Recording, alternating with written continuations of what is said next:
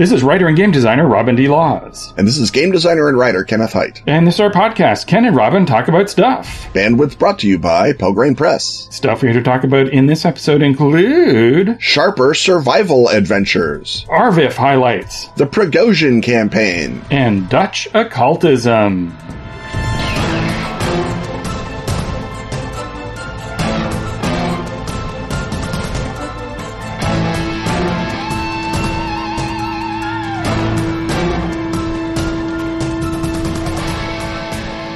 Detective, I'm trapped in a diabolical dilemma. The spirits are restless, as on Halloween night, and. Hold on, ma'am. Here in Sunset City, every night's Halloween. What's the hocus pocus? Neighbors are vanishing, jewels are missing, and even the mayor's tangled in a web of witchcraft. Meow! Fear not, for the magical kitties of the Cat Eyes Detective Agency can handle any Halloween whodunit. But how, detective? In Sunset City, secrets are as common as candy corn in October and run deeper than a witch's cauldron. Enter Magical Kitty Save the Day, the bewitching role playing game for all ages. Its newest hometown sourcebook, Kitty Noir, uncovers all the secrets lurking beneath the perfect facade of Sunset City. Kitty Noir? The spellbinding blend of classic film noir, spine tingling mysteries, and eerie science fiction? That's right, and here's an extra Halloween treat a full size poster map of Sunset City, perfect for planning your spooktacular adventures. Get it now from Atlas Games.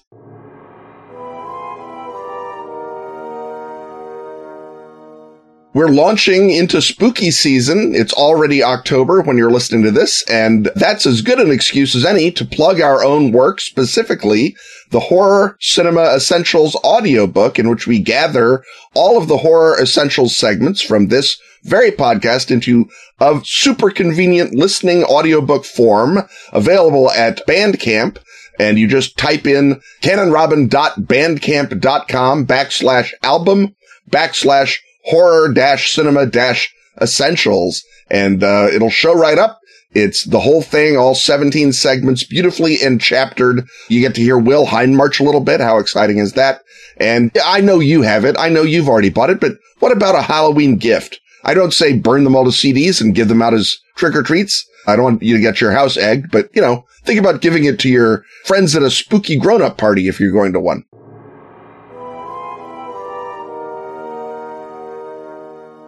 the rattle of dice, the thump of miniatures, the crunch of Doritos, the benevolent gaze of Peter Frampton coming alive and screaming in horror as he points behind you.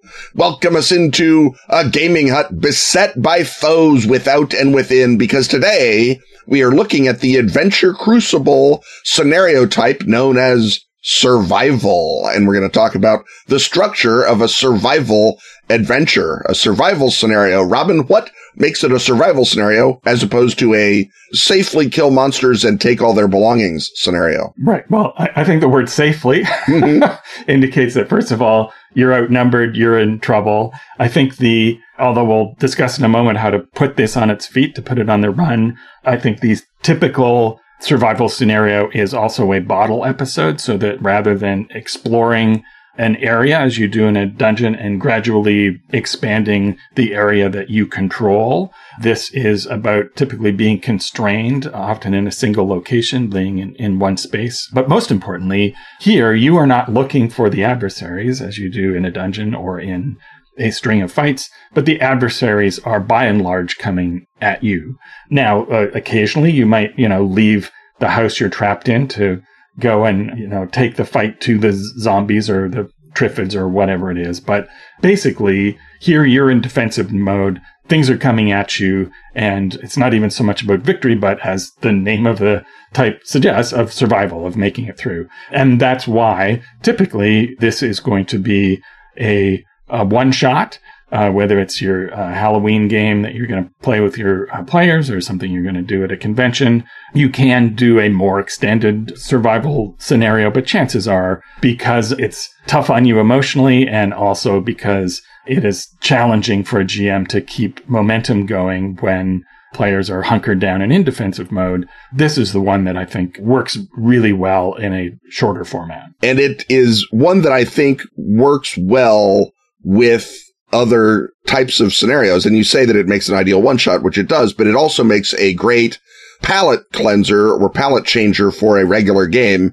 You're doing your regular game, but suddenly you're in a situation where you're on the back foot you know, you're no longer the uh, guys who are going into the dangerous dungeon, but retreating to the safe town.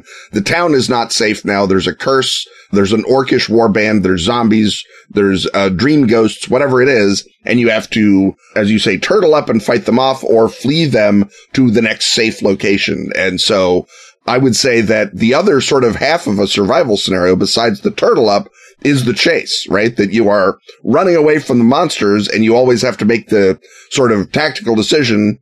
Is it better to fight them off briefly and do some damage and buy some lead, or is it better to just keep going as fast as we can and hope to outdistance them? And you may be running to a safe spot, like an island that is miraculously free of zombies, or you may be running until daylight dawns and all the uh, vampires have to go back into their coffins and not chase you through this little uh, Balkan town that you've been trapped in. And that is sort of the uh, other question of survival is survival for what? If you're just surviving to survive, like in a zombie movie, it may indeed be as, as dark and awful and one shotty as you say, if you're surviving to an end to either to save the life of a, of an innocent or to save your own lives by getting to a safe place in space or time, then it can be a more traditional role playing challenge, right? Right. And the trick there is to make escape triumphant, which is right. a, a, little hard to do. So the accent here, whether you're on the move or, or trapped,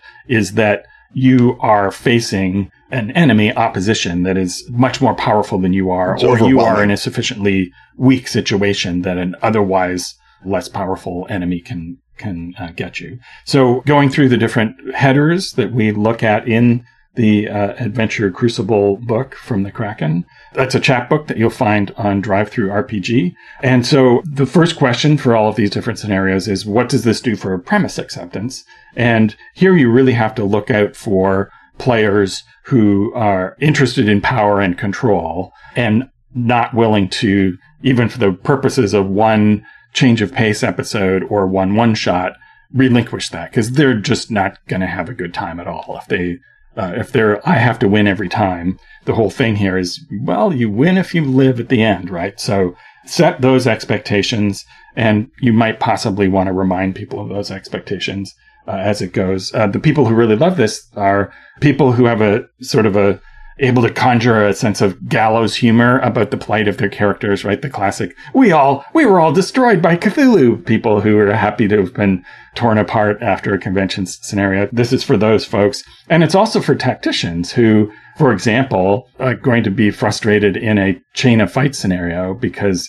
I would like to avoid as many fights as possible and do things cleverly and not get into trouble and succeed by being cautious and planning well. They sort of can struggle in some other scenario settings. Well, this is for them, right? If you can avoid having the zombies mm-hmm. rush in and the GM can find a way to make that feel again triumphant for the other players, this is your style, right? That you're going to try and get the maximum survival at the minimum risk. Yeah. The, the necessary thing with this one is that you have to pay attention to the emotional temperature at the table and the pacing of the game all the time in a way that you don't in other sorts of scenarios. With many scenario types, you can allow the players to dither and that actually helps. Like in a mystery, for example, when if they're talking about the mystery, great. We're all involved. But if they aren't immediately under threat or feeling that respite and I feel it as a respite, not as a slack part of the game, then the scenario is in the danger of losing its sort of emotional heft, its point, right?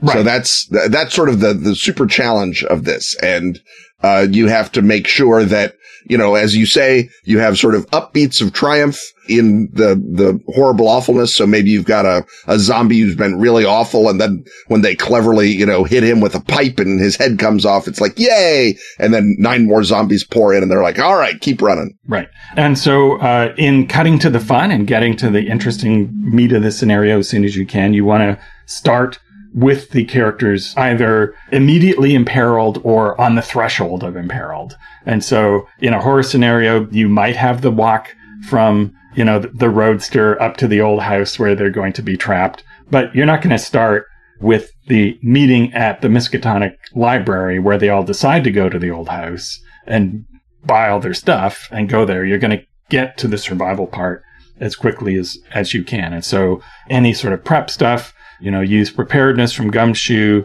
use flashbacks to establish prior investigation, but whatever you have to do, get them under threat as soon as possible, just as you generally want to get the characters in a dungeon to the dungeon as, as fast as you can, or to some other dungeon like area environment. And with the good news is that uh, once you've established the threat, then you've set the emotional hook for the scenario because it's like live or die. That's, that's your emotional hook. Your buy-in is, I don't want to die. And that's a pretty universal one that I think most players can get behind, except of course the players who refuse to believe that their character should ever be under threat, which as you say, maybe that's the day that uh, Steve takes off and, and isn't part of the game that night. Right. And so the key obstacle, as it has been in other scenario structures we've looked at uh, previously in this series, is the fight. But this time it's a fight where you are typically overwhelmed or have no particular benefit for participating in. It's not like the zombies have a bunch of treasure that you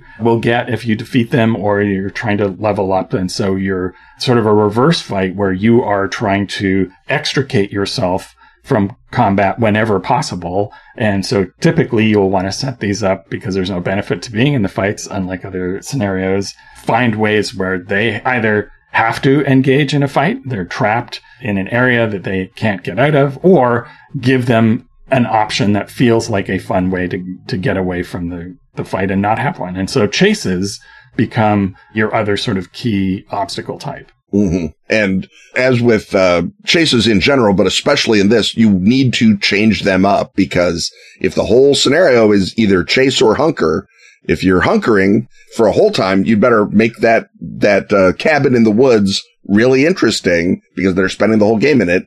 And likewise with a chase, you can't just have the same, you know, chase through a, an abandoned city street or an alley or whatever. There has to be stuff going on. There has to be, you know, physical changes, obstacles, weird, uh, chain link fences across the thing. It's just stuff that you throw in to make the chase seem interesting the second, third, fourth, fifth time.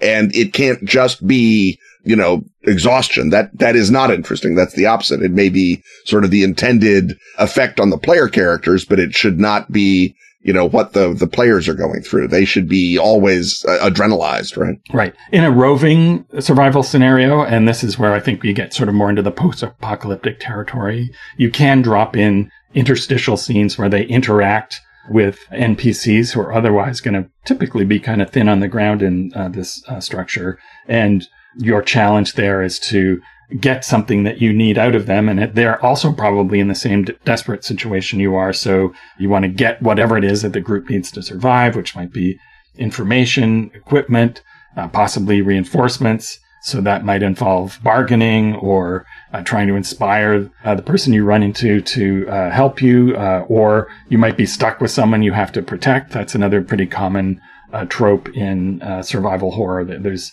uh, someone where you have a really good reason why you can't just let the zombies eat them, but they're sort of a detriment to the team. So you might, you know, try and there might be a challenge where you try and inspire that person to do better. But basically, you're trying to find a way to even the odds, whether it's to, you know, find the dynamite you need to blow up the mutant hedgehogs or, or whatever it is. But again, if it turns into some sort of, you know, ramble or typical equipment buying scene, you've got to refocus it on survival and the, the stakes of all of these little uh, interstitial encounters. Yeah, and even more in than in other scenarios, a lot of times you'll you'll especially in a post-Holocaust or post-apocalypse scenario, you'll run into a you know a, an NPC and you can't tell if you can trust them. Are they a, are they a, a, a feral cannibal uh, driven mad by the circumstances that you're running away from? Are they, you know, haunted by the ghosts or controlled by the vampires or whatever is chasing you? There is a lot of on the fly judgment. And even if you have to welcome them in because they have shotgun ammunition,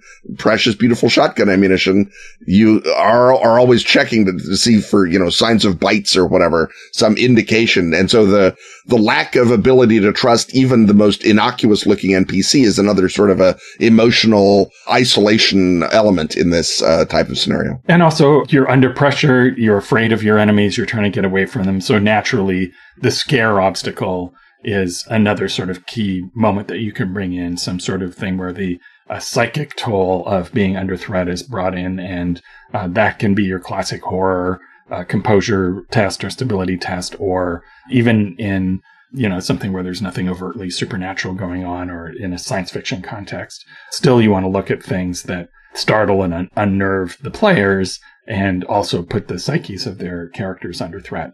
Survival scenarios escalate pretty readily. Uh, you just make sure that things keep getting worse and worse as you go. Mm-hmm. So it's a matter of thinking what the uh, moments of being put in under pressure are and stacking them from most horrible at the end to least horrible at the beginning. So obviously that's, you know, one Triffid first and then three Triffids and then, you know, a bunch of Triffids with a flamethrower, whatever it is. Keep building that on up. the Triffid's got a flamethrower. He's got a death wish. He's the worst kind of Triffid. well, he, he's a very green, leafy Triffid. He's confident he's going to survive. All right. Yeah. He's, he's got a flamethrower and a he knows mister. Which way to point it. and the big ending is something that not only is dealing with the biggest threat, but also if you want to permit such a thing, the possibility of survival and triumph. Uh, although often, especially I think at a convention one shot, many players will walk away dissatisfied if everybody lives at the end and they get away yeah. from the Triffids. You, you, may just be running away to the uh, natural gas plant that you can then set off in a gigantic firebomb FAE explosion that takes out a quarter of the town, but also all of the Triffids. Right. And then there's the classic, you think you've gotten away, and then the jams, and then more Triffids come. So that's survival. Having done survival, we have one more uh, scenario type to look at. We'll do that next week, and that will then wrap up the different structures that I look at in uh, Adventure Crucible, which of course is a book in the Kraken chapbook series and is available on DriveThruRPG.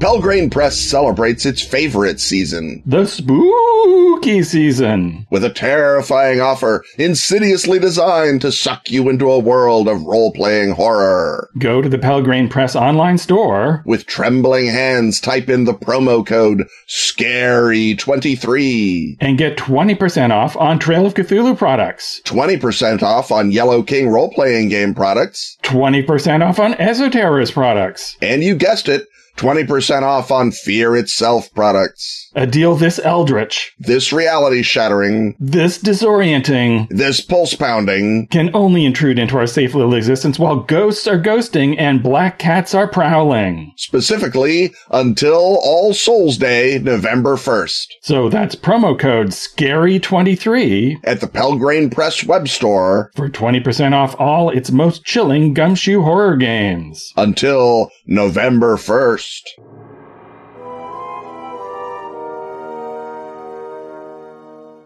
The popcorn smell comes from the microwave.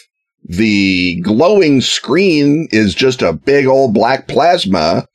And the seats are way more comfortable even than the armchairs because you're at an at home iteration of the cinema hut, sitting on the couch, watching movies. And uh, Robin, you have just come away from, as with all aspects of the Robin Laws experience, the master class in sitting at home watching movies, the Robin and Valerie International Film Festival. Do you want to briefly recap what that is for the? Right. So this is the second year in a row that Valerie and I, rather than going to the Toronto Film Festival, which we've broken up with for various reasons, have been recreating at home a program that is inspired by the way TIFF used to be, uh, used to be in our halcyon memories back when the only way to see obscure foreign films was to go and see two screenings at a particular theater at a particular time and mm-hmm. deal with all of the stress and nonsense of that. Well, now the difficulty is not in availability, but in doing enough research to find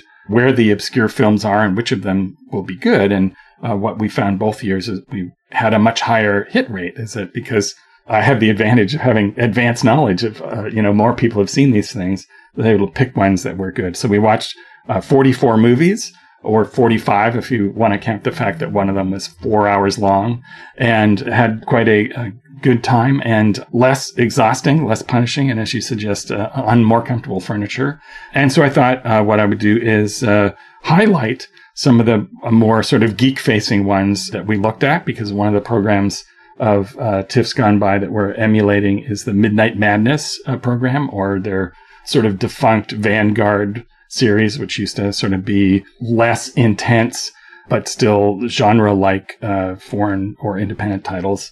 And so here's the ones that you, the listener, might well be most interested in. I'm going to start off by talking about You Won't Be Alone. This is an Australian film, financing wise, but in terms of where it is set and the language it's in, it's Serbian. It's by a director named uh, Goran Stolevski, and it's set in 19th century Macedonia, and a, a girl at birth is marked by a wolf eateress uh, which is a sort of a horrible forest hag who drinks blood and, should she desire, sort of take the gore and viscera of her slain victims and sort of stuff them into herself and then transform. So she's a sort of a cross between a hag and a shapeshifter and a vampire. She marks this young girl and the girl is eventually claimed by her and is on the path to becoming another one of these creatures, but she wants to live among people. And if you have the ability to transform yourself into your victims, well, that actually is a, a splendid advantage in trying to live among and understand uh, people and, and retain the humanity that has been stolen from you. So it has a mythic folktale sort of vibe to it. Stolevski kind of creates a, an atmosphere that I would describe as what if Terrence Malick made a horror movie? Until Terrence Malick does make a horror movie, this is as close as you're going to get but it's uh, atmospheric and dark and thorny, well shot, uh, kind of dreamy. So it's not a horror film in that you are terrified throughout. It's definitely a horror film in its theme and the uh, existence of the wolf eateress. and the fact that it's all about a wolf eateress, which I guess would yes, make it exactly. horror. The next movie that you have on the list is The Artifice Girl by Franklin Ritch. And uh, this seems uh, more SF than horror, but there's sort of a you know, uh, is it or isn't it type suspense question, right? It's definitely not just science fiction, but very uh, thinky science fiction. And so this is about, it's a, has a three act structure. It could almost be a stage play, except it is not stagey in its execution. And so it has mm-hmm. film style acting, uh, but it's very dialogue driven and it is all about, it's yet another entry into the artificial intelligence artificial consciousness series of films that we're currently dealing with. And this is about someone who creates a chatbot that is going to help him on his sort of freelance efforts to entrap sexual predators who he then turns over to the authorities. It starts off with the authorities finding out who he is and making him work for them.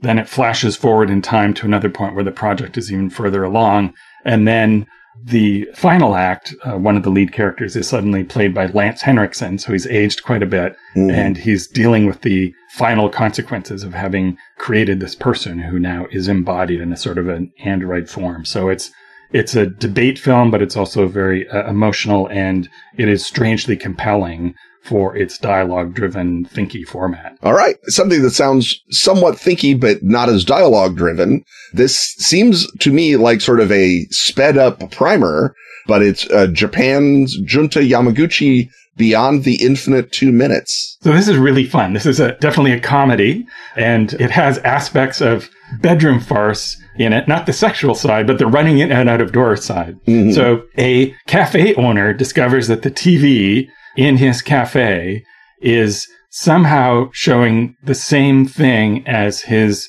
TV screen in his apartment upstairs, uh, one flight up, except the apartment is two minutes ahead in time or behind. I forget. It gets so confusing. You'll have to watch it yourself and see. Mm. And so he and the other, his friends and the other cafe worker run back and forth to communicate with each other over a two minute time gap. And the people from the future are able to tell the people two minutes in the past what to do because they know it happened two minutes ago. And so they decide, well, two minutes isn't very much. That's not very useful. What if we get the monitor and bring it down into the other room so that they're reflecting into each other and creating a sort of a wave of different monitor effects and you'll be surprised, Ken, to learn that things spiral out of control. That's madness. I would, I would have thought that that would have been the safest, simplest, most normal thing to do with your weird time traveling television monitor. But the real hook is that it's shot in a single take. so when they run up to the other monitor, the camera follows them up when they run back down with the monitor. And so it's one of those things where it's it's like Russian Ark, where they had to do the whole thing mm-hmm. all the way through and not blow it. Except ever. if Russian Ark was fast. Except if Russian Ark was fast and comedic and had time travel in it. Right. But sort of has time travel in yeah. it. Yeah. And so it has to be a little short in order to, you know, not kill all the performers. But it is a, a lot of fun and is uh, mind bending in the best uh, twisty, timey wimey uh, sort of way. All right.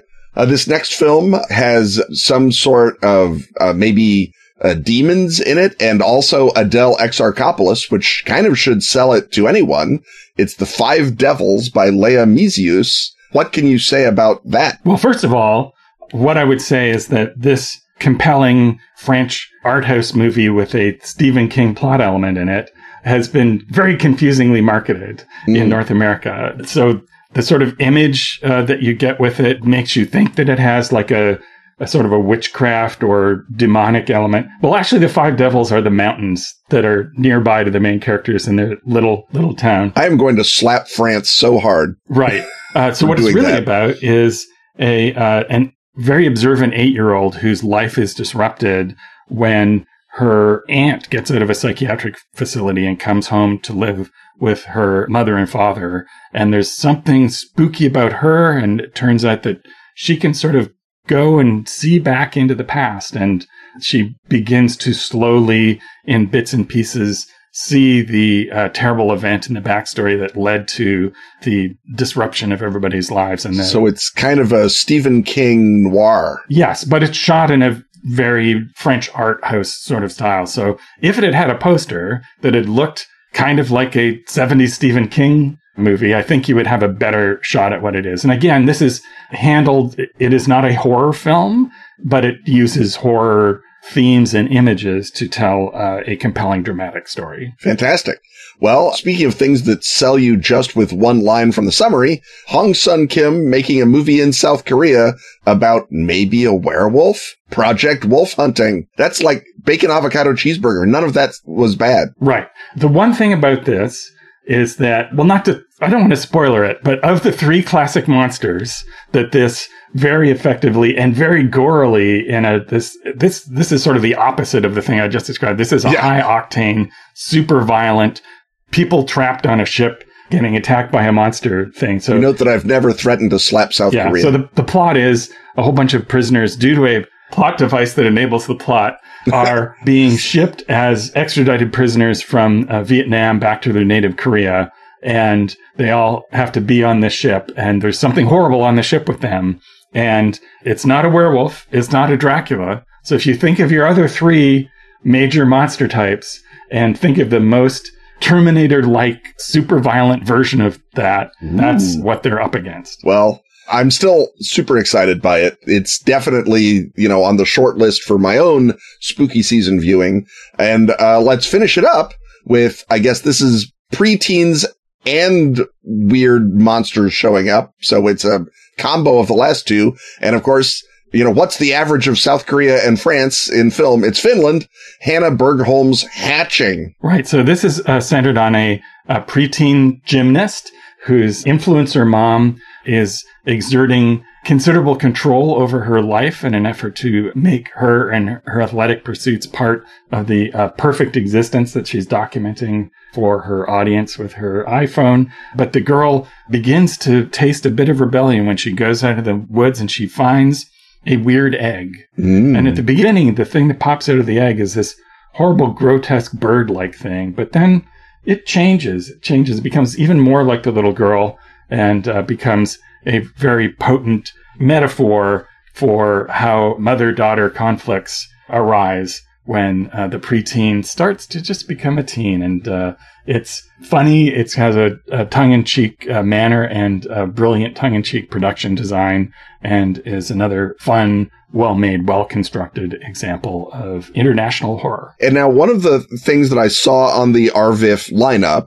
uh, that you didn't put in the in the script for today was how to blow up a pipeline, and I assume that's just because what would be the point in just assuring everyone that Ken was completely right to make it one of the 10 best films of last year? I, I assume I've already covered it completely and perfectly. And why would you add to that, but just add to that. It didn't have enough of a geek aspect for me to add it, but I'm not sure it will be on my top 10 list, but I would strongly recommend it. It's a very good procedural of people doing exactly what it says in the title. So it's from the point of view of a group of eco terrorists who are putting together uh, their assault on, guess what, a pipeline. And it uh, is a great example of the procedural form of the suspense of people putting something together under pressure. Extremely well done. Pulse pounding tension and uh, classic caper structure, plus blowing up a pipeline. What do you want? What else do you want in life? Uh, anyway, go check out the RVIF write up on the Ken and Robin talkaboutstuff.com webpage. Robin did the whole lineup of all 44 films and maybe you'll dig into some of those and find those super interesting as well. This has been but the tip of the iceberg. And uh, as always, once we see the tip of the iceberg, we're getting off the boat and into another segment.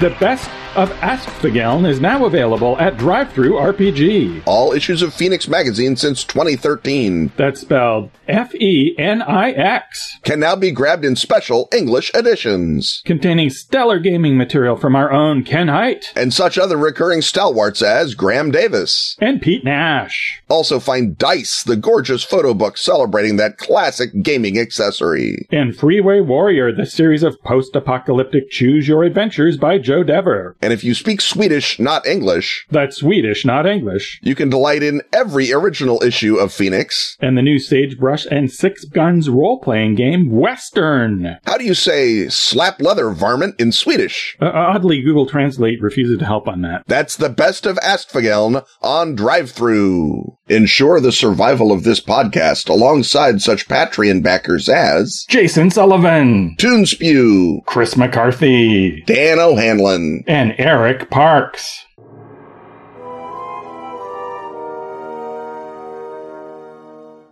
It's time once more to ask Ken and Robin, and this time around, beloved Patreon backer Tom Abella poses a two part question. And first, how would you run a campaign where the PCs were involved in a failed and forgiven, uh, and that of course is in ironic quotes, mm-hmm. coup against an autocrat, only to realize that the forgiveness part wasn't quite real? I'm thinking Night's Black Agents meets Armando Iannucci, but I am sure you have some more thoughts. And we'll get back to the second question.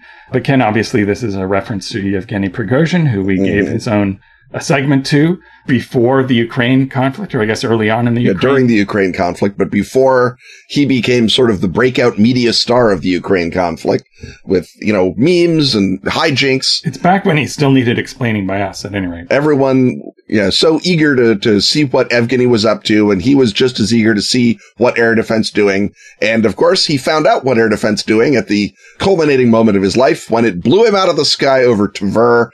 And, uh, he and everyone else on his plane smashed into the Siberian tundra.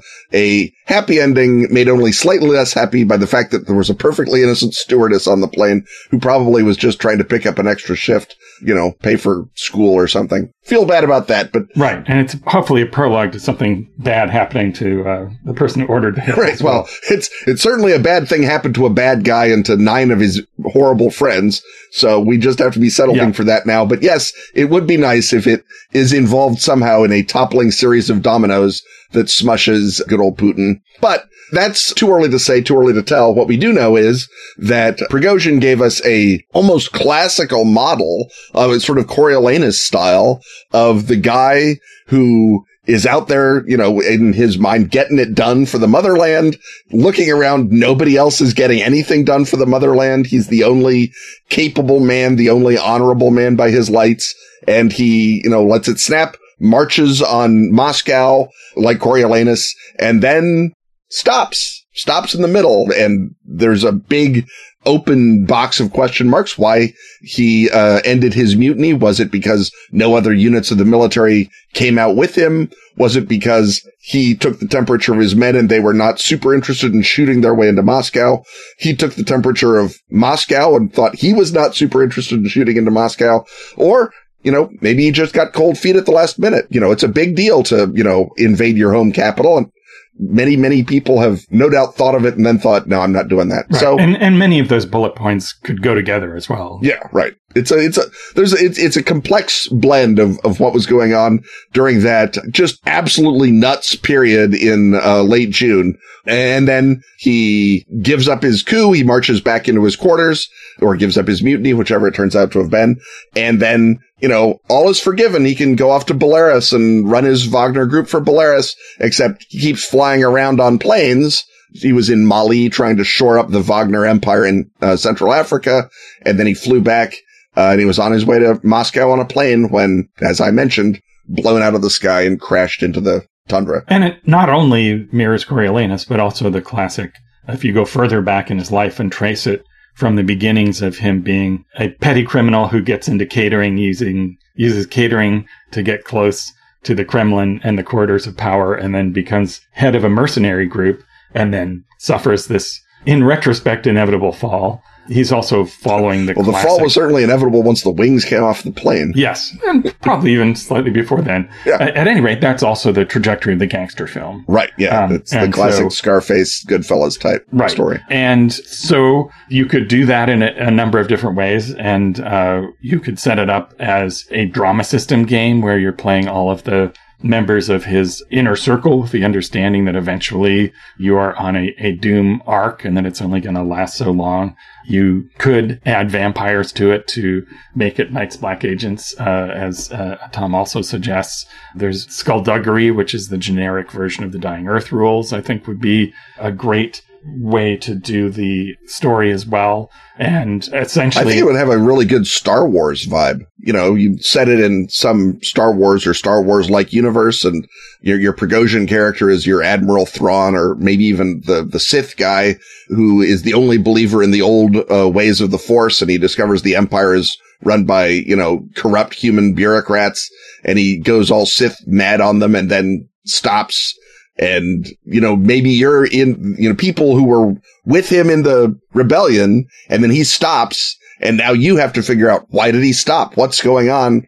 What made him, you know, not go and, and level Coruscant and, and kill the emperor? And now you have to figure out, do we want to do that? Do we want to stay with him? And uh, the sort of unraveling the mystery aspect can be part of uh, what you're doing while still uh, having, I think, enough lasers and uh, robots to make it not a uh, entirely on the nose, torn from current events type story. Right. And so you could also, I think, probably do a horror version of it where people are gradually, when they get to the front, they're being parasitized in some way. There's some sort of awful sort of spreading thing. And perhaps he realizes that, you know, the antidote is back with the autocrat and he's got to uh, strike a deal with that. So you could, there's different ways that you could uh, genreify it. Uh, I think in this case, though, to get to the second question, I think the whole point of it would, in fact, be to refer to uh, the Prigozhin story. And so the question is, how soon is too soon to run this campaign? And I think with something like this, the sooner the better. Mhm. The black humor of something is something that is available for you to play with while the events are going on And while they're fresh in people's minds. fresh in people's minds. And then later on, you're more likely to get tut tutted for playing with something that is quite serious. This has the advantage of having the huge number of, of victims of Russian aggression are not on stage suffering, and you can portray them as perhaps backstage heroes. The uh, Ukrainian intelligence service might be NPCs who are sort of pushing you toward your doom in this. But to not have a blackly humorous attitude toward someone horrible being destroyed by someone else horrible, to, to say that is bad, I think is a profound insult to Slavic Yeah. culture. yeah, yeah. Slavic culture gets black humor out of good people being destroyed by horrible people, for goodness sake. So, Yeah. yeah. I, I feel like, you know, as with every question, like, you know, should I run this? It's not you know, there's not some, you know, international criminal court of role playing games at The Hague. This is a question for you. How, how funny do you think it is? How funny do you think your players will think it is? How much juice can you wring from it at the table? If, if you're the only person who's, you know, uh, constantly refreshing Ukraine news on the Twitter, then maybe this is a you joke, not an everybody joke. But if your whole crowd has enjoyed uh, the antics of Prigozhin, watching him, you know, enjoying his, his, uh, disguises and all the other nonsense that he had going on, then this might be an ideal thing for you to do in your game. And you, you can just do it as, as you say, as a skulduggery game or as a, a sort of a, a, a, dramatic series of, you know, horrible mistakes that lead to your own character's downfall. If you wanted to play it out that way, that could be great fun too. Right. Because if you all enjoy something that you think other people might find distasteful, you can either decide to post that on social media later or not, mm-hmm. depending on yeah. how much you care right. about other people scolding you. And uh, once we've reminded everyone that they can choose to post or not post on social media, it's time for us to head uh, through an exciting commercial to whatever lies on the other side.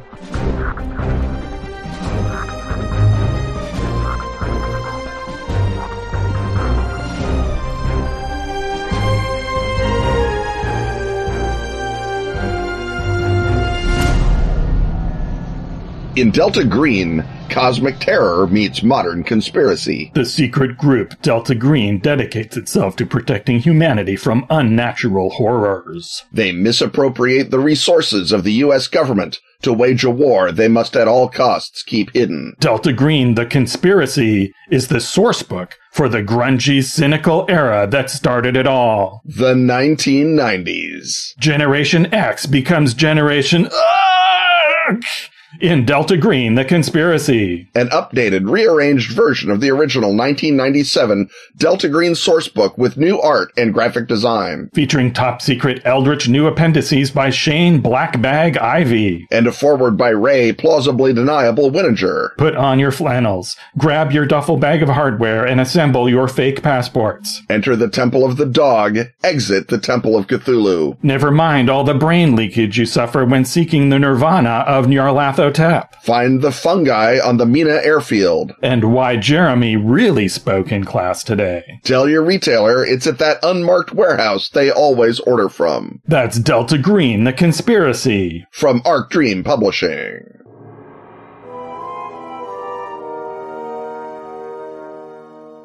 It's time once more to walk up the creaky cobweb stairs we're, we're going to pause on the landing to wave to the painting of the uh, great and mystic fire salamander and then head on into the parlor of the consulting occultist, who this time has been beckoned by beloved backer Jacob Boersma, who says, Magical History of the Netherlands?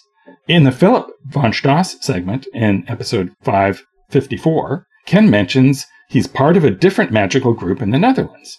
As a Dutch person, I always thought our country was rather devoid of magical traditions, so would really appreciate some background on this and other magical groups and traditions of my home. And I guess the secret is if you're a Dutch magician, don't tell other Dutch people about it and don't let them write it about it in their books. Right. Keep it on the DL. Well, certainly the advantage of speaking a language that is spoken only by a few million people means that when you do write about it, English speaking podcasters don't pick up on it as fast. And also, you know, not all magical groups are full of self-aggrandizing blowhards like the French groups and the English groups were. So, you know, being Dutch magicians, they may have been, you know, sober family people who went home and tended their tulips after trying to summon demons. Uh, who can say? Right. But, so you've got a list of names here. Right. Which I'm going to go through just like you went through the list of movies that I went to see. And uh, we're going to start with the Chevalier de la Jubilation, who is from the early 18th century and had a worthy hermetic society. Yeah, this is the group that Philip von Stosch was a member of. And this is an early version of basically the Hellfire Club in that it was a bunch of people who had orgies to celebrate anti-clerical opinions. So in this particular case, it was probably gay orgies rather than, you know, I, you can say straight orgies, uh, Hellfire Club style straight orgies, but it was a, a, bunch of French exiles in the Netherlands. So I guess in this case, Jacob would be right. These are French people showing up in the Netherlands, bringing their magical traditions there. But it's uh, very much part of this antinomian, anti-clerical Hellfire Club vibe that is spreading across Northern Europe in the same period. In 1710, you also have a Hellfire Club in London. You have a Hellfire Club in Ireland, I believe, at this time. So the Chevalier de la Jubilation, the Knights of Joy, uh, the Knights of Jubilation are just there to write angry propaganda against King Louis and also get it on. And that's their vibe. But it's also got a magical hermetic uh, quality because they are celebrating this in the name of a uh, revealed pantheistic god. Uh, we don't have enough records to say if it was just good old, you know, Apollo or Dionysus or somebody, or if it was a special, wonderful god. We just have like their, their uh, minutes from one of their meetings and a couple of speeches, and those were gathered up later and published but we don't know even how long the Chevaliers were in business. But they refer to themselves as a worthy Hermetic society, which implies that they were at the very least aware that they were on the edges of the occult. So after reading an organization as if it was a person, I'm pretty sure this is a person, Johann Weyer, who lived from 1515 to 1588, who's a demonologist. Yeah. Johann Weyer is a lawyer and he got drawn into the witch trials and he basically said, as a lawyer, I cannot emphasize how bad these trials are. There's no standards of evidence. There's no constant law code. These, these just seem like arbitrary ways to shut people up. I'm against it. Wrote a big old blast against the legal understanding of, of uh, witchcraft. And, but he did say, that said, Satan is definitely alive in the world and he's full of demons. And here is my list of all the cool demons. And here are all the magical spells you can use to summon these cool demons. And some people say, this is Weyer writing a parody of demonologies that we just don't have anymore because he wrote a better parody than the real ones. Other people are saying Weyer is trying to sort of have his cake and eat it too. He's saying there's real demons. That's no excuse for sloppy law. And so, you know, you pay your money and you take your choice, but he, he winds up being the most influential demonologist in Western history, certainly, because his list is the basis of the Lemegeton and all of the other demonologies that, you know, go down after that. A generation later, we have Just Balbian, who is an alchemist. And this is where we begin to get into the fact that by the end of the 16th century and beginning of the 17th century, Holland is, or the Netherlands by and large, are the richest, most literate, and most generally free thinking part of Western Europe. Uh, you can make arguments about what was going on in the Ottoman Empire, but certainly if you're in, you know, what is conventionally considered Europe, Holland does not have witchcraft laws anymore. They ended those in 1592 when they said you can't use torture to extract a confession. You can be criminally prosecuted for being a Catholic or the wrong kind of Calvinist, but it's basically just pay a fine. Everyone's cool with it. And uh, of course, the publishing industry in the Netherlands is gigantic and people are publishing the works of weirdos and uh, nuts and mystics from all over Europe. And that publishing community then, because they're, you know, published in educated people Latin, everyone can pick that up and, and read about it. And that creates these sort of occult practitioners and groups. Uh, Just Balbian is one of the first name Dutch alchemist that I found since the probably imaginary Isaac of Holland, who flourished circa 1400. But we only know him because he's mentioned by 17th century alchemists from this exact era. So the notion that I would have is that Robert Boyle and people like that are saying, where are all the alchemists? Well, we know they're in Holland. Therefore, their progenitor must be this Isaac of Holland who I've heard about. And then they sort of like, uh, ascribed various texts to him. But Balbian is the first alchemist that we really know about. Speaking of publishing and straddling the 16th and 17th centuries is Abraham Willens von Beyerland. Yeah, he's a publisher. He publishes a lot of things and he is the main publisher of Boehme, uh, a mystic who I believe we talked about in a very early segment that began your crusade against mysticism in all its forms, Robin. But he also translated and published the Corpus Hermeticum, the keystone of, of Western occultism going back to, you know, at the very least, the early Renaissance and possibly back to the late classical era, depending on how old you believe the Corpus Hermeticum is. Uh, and Beyerland is very much a, a sort of an influencer and an aggregator, and he has this wide group of friends and acquaintances that sort of feed into his occult and scientific and commercial and every other kind of interest. He's, you know, he's a, he's a publisher, so he publishes what sells. And quite clearly, he thought that the Corpus Hermeticum would sell in Holland in 1610. And I don't think he was wrong. Uh, we're going to jump ahead another generation. It's well within the 17th century now for Johann Rudolf Glauber, who is both a chemist and an alchemist. Yeah, this is a tradition that you'll find out. This is true all over the Western world that alchemy begins to separate itself into experimental chemistry as well as what is called chemical medicine, which is medicine that is anything besides bloodletting and leeches. Paracelsus, of course, is the classic guy who begins this you know, exploration out into chemistry and into medicine from just alchemical practice. And, uh, Glauber is, he contributes huge amounts to actual chemistry, but he's also a straightforward alchemist. And this is a very, very common thing that goes, you know, on Van Helmont, who is another real chemist. He's Belgian. He's from Brussels. So I didn't count him, but I think he might have thought he was Netherlandish because that was the Spanish Netherlands at the time. Anyway, Van Helmont is another classic example of a great chemist who is also an alchemist and is part of this whole intellectual ferment. And as you will see, we have a lot of alchemists that could very plausibly be read as part of an alchemical tradition that, you know, um, Van Helmont would have read Glauber, would have corresponded with Glauber. And then the later ones we're getting to would have been taught by people who were taught by Glauber or even taught possibly by Glauber or his uh, immediate circle. At this point, though, listeners are going, enough with the alchemists. How about a Kabbalist? So, in a pretty much exact contemporary of Glauber's is Benjamin Musafia, who's part of the Amsterdam Jewish community. Yeah, the Amsterdam Jewish community, because I mentioned uh, the Netherlands are the most free thinking and liberal of polities in the West Europe.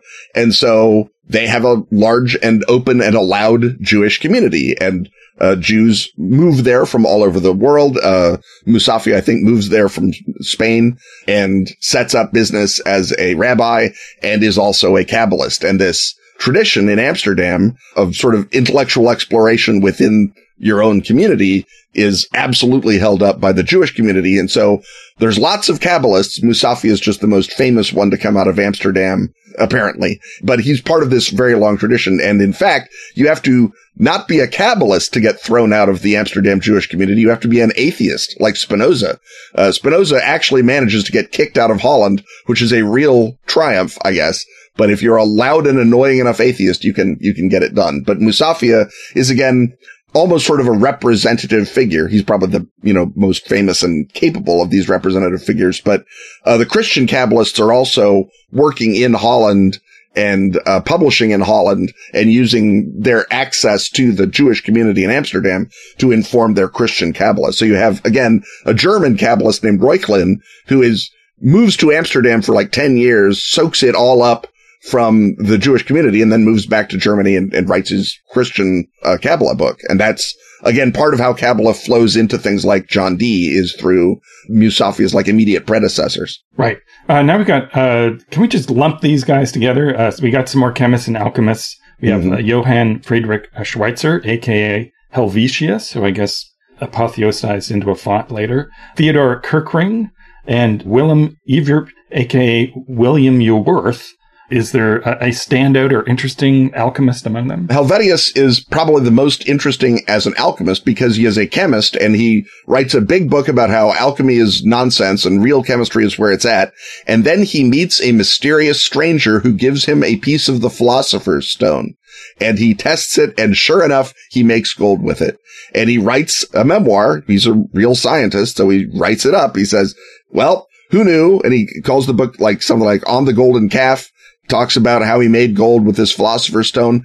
I think big Helvetius stands say he must have been doing a bit. This is like a straightforward, you know, Sokal style parody where he's presenting this nonsense in a, you know, sober voice, but joke was on him. Or he's soberly setting himself up to sell nonsense later. Right. Or is actually, like many, many scientists, easily gulled by a sharper.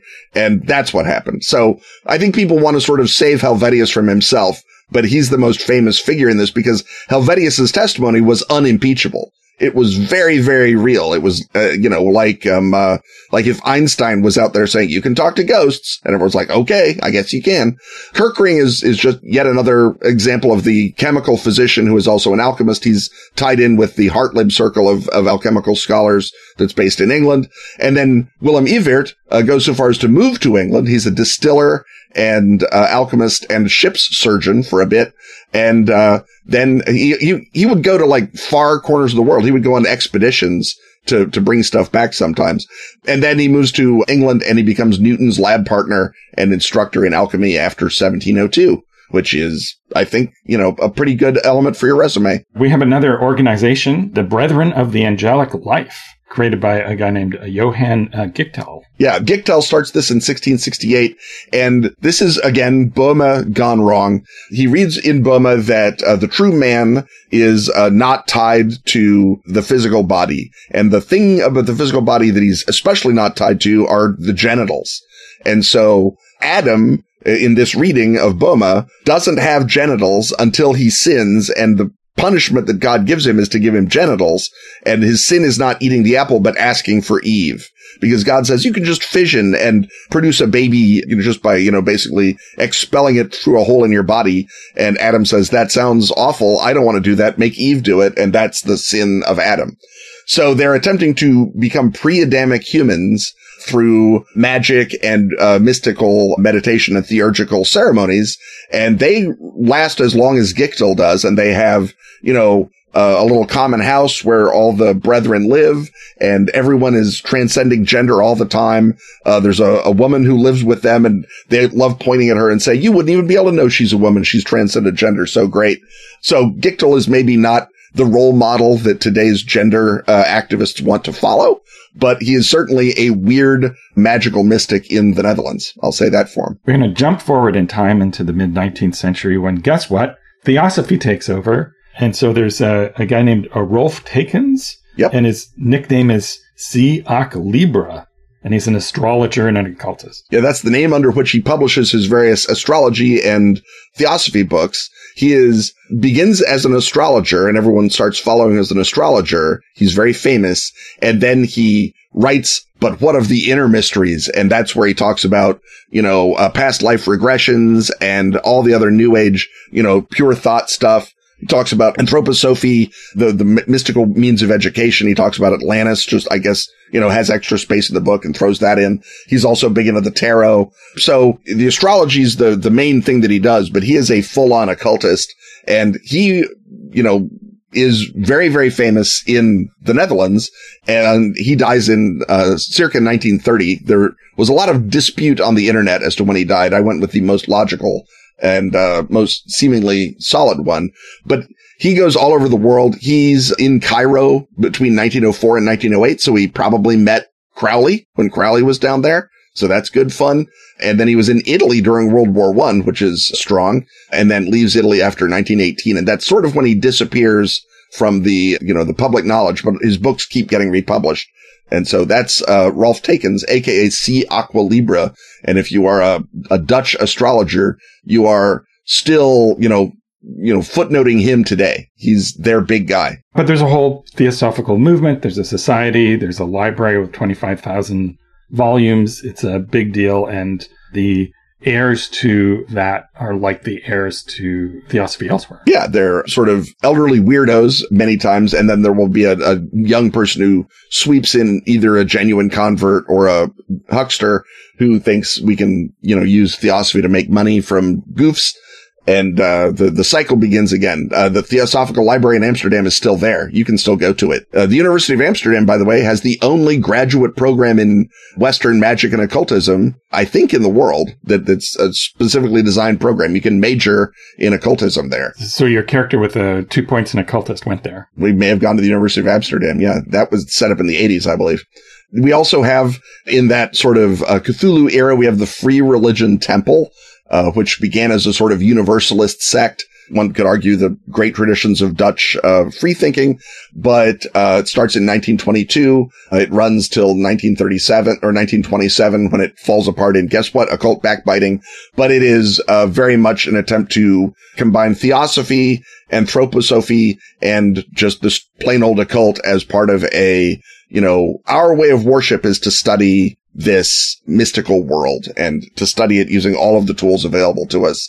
And it, it lasts, uh, they build the temple uh, where they think, well, everyone can worship here. It'll be great. And much like people who build universal game systems, it turns out everyone likes their temple. Thank you very much. So I, I think the temple got turned into a garage at some point, but for a bit, it's, uh, it's flourishing along. And of course, there's Rosicrucians in the 30s. Yeah. Uh, the Lectorium Rosicrucianum, it's set up by a guy named Jan von Rijckenborgh. He may have changed his name because his brother is Zwier Willem Leene and a lady named Catharose de Petri.